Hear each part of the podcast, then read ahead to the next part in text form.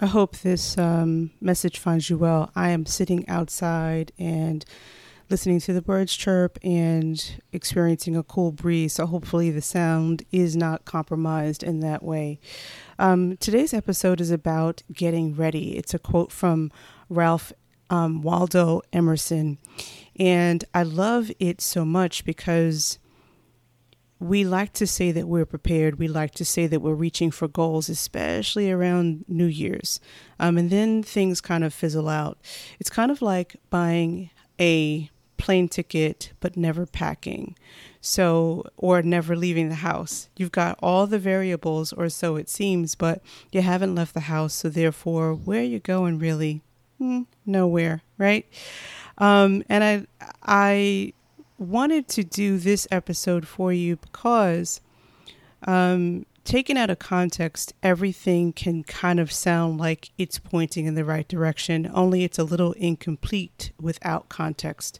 And in this soundbitey, anecdote time that we're living through, um, I think it's necessary to kind of have what's beginning and at the end and what's the underbelly of the thing that we are trying to communicate. Otherwise, you're kind of lost in the sauce, in my opinion. And so I'd like to kind of like create a juxtaposition for a second. Um, I follow this woman named uh, Esther Hicks, and she does a publication called um, Abraham Hicks, and it is a law of attraction based, um, just talk based type of things that really make you feel good uh, if you're willing to feel good. Anywho, she has a saying where she says, um, getting ready to be ready. And getting ready to be ready is this juicy, delicious, uh, anticipatory thing where you get to future pace how you are going to feel, um, what you're going to do in this situation that hasn't happened yet. See, very law of attractiony. And if you're still listening, you're in the right place. Um, I'm not talking about that getting ready to be ready. I'm talking about that first part where it seems like we are um, doing the going through the motions to do the thing that we say we want to do so we can look really important and really significant to those around us but then inside there's this kind of like toiling um, pa- pacing, um, anxious type of thing going on inside of us. And so, uh, as we get into the episode, hopefully you will see how the inner workings of that and what that does to our um, inner landscape, as you will. Um, so sit back and relax and speak to you soon. Ciao. Welcome to the Juicy Life Show. I'm your host, Fonda Clayton. I am the feminine power broker. I help the successful woman who feels empty, mediocre, like something's missing, recapture her passionate, sensual self so that she can experience a life full of joy and passion. The Juicy Life Show is the place to find manna for your body, soul, and mind, where you can learn to be truly fed from the inside out so that when you go out into the world, baby girl, you know you've got the goods. Learn and empower your sexy self with self care hacks, improve your body image, and create your own damn story. Let's go. Welcome back. In this episode, we're going to be chewing on Ralph Waldo Emerson's quote We are always getting ready to live, but never living. Damn, isn't that something else? I mean, how many people um, are on their deathbed and the thing that they're filled with most is regret for not tasting that thing or going on that trip or loving this person or ex- having some experience that they talk themselves out of. You know, um, of a fully lived life is full of experience that you allow yourself to have, plain and simple. You know, when you're always getting ready and never arriving, you know, you are analysis paralysis is bitch. You know, You're afraid to fail. You're afraid to get caught in the messy middle. But here's the thing life is a messy middle, right? Birth, messy middle, death, right? How can you make your messy middle acceptable to you? Like, yeah, I did that. Yeah, I tried that. Oh man, you know, if you're afraid to fail, then you're in some future moment that hasn't even happened. That means what? You're not present.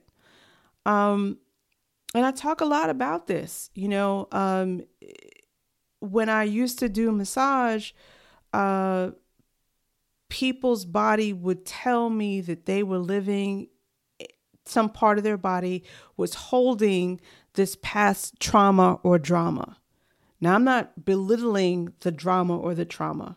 What I'm saying is that the person couldn't deal or cope with the drama or trauma, so they had to put it somewhere. Because if you don't deal with it on an emotional, spiritual, or mental, psychological plane, your body has to do something with it. So it will like hide it in the back of your knee or your big toe or your neck or, you know, it shows up as headaches or whatever. Life is a messy middle. It, the whole thing is a messy middle and it's perfectly fine.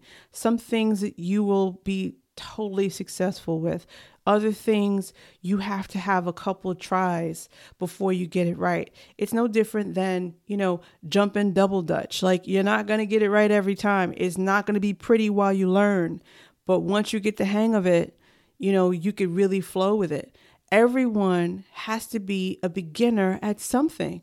And for some reason, in society we have we have this thought process that we are not supposed to be uh, uh, beginners or we're not supposed to look like you know quote unquote fools or whatever. Like i never forget it. My mother you my mother um my mother worked out outside of the home and she only knew one way home.